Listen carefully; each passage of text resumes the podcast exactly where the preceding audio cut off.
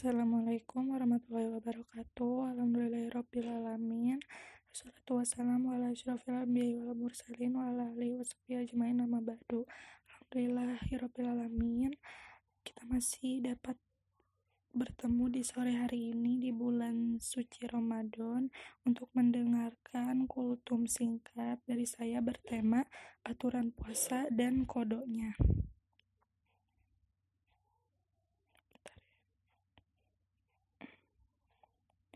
Istilah dalam ilmu fikih menyatakan bahwa kodo dimaksudkan sebagai pelaksanaan suatu ibadah di luar waktu yang telah ditentukan.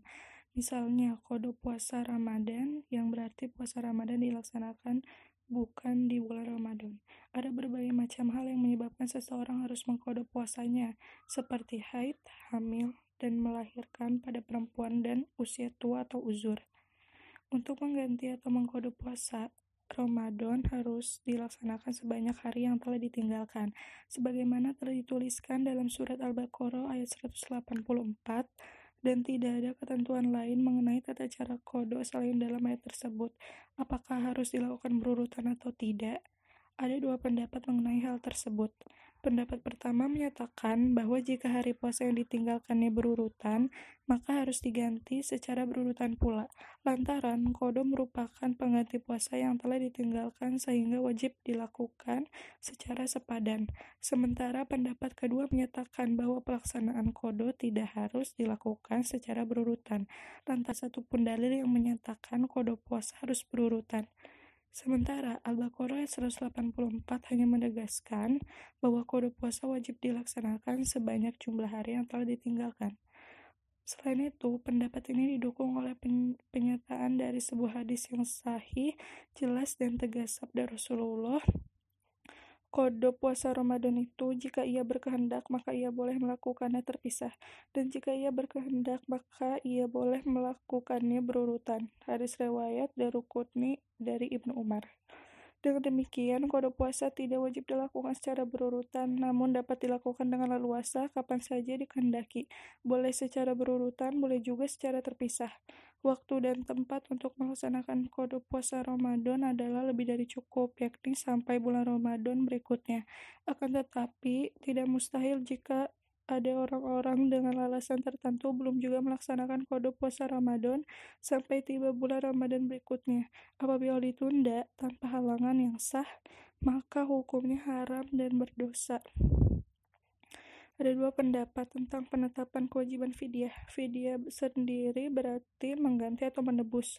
Adapun menurut istilah fidyah adalah sejumlah harta benda dalam kadar tertentu yang wajib diberikan kepada fakir miskin sebagai ganti suatu ibadah yang telah ditinggalkan.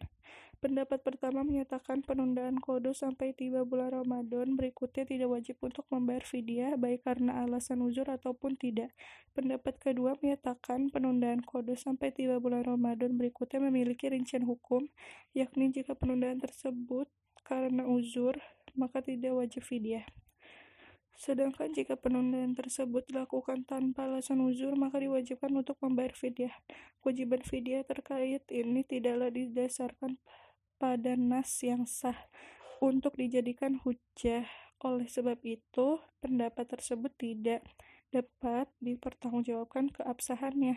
Dengan demikian, secara mutlak tidak ada kewajiban fidyah walaupun penangguhan tersebut tanpa uzur. Bagaimana jika meninggal dunia sebelum kodok?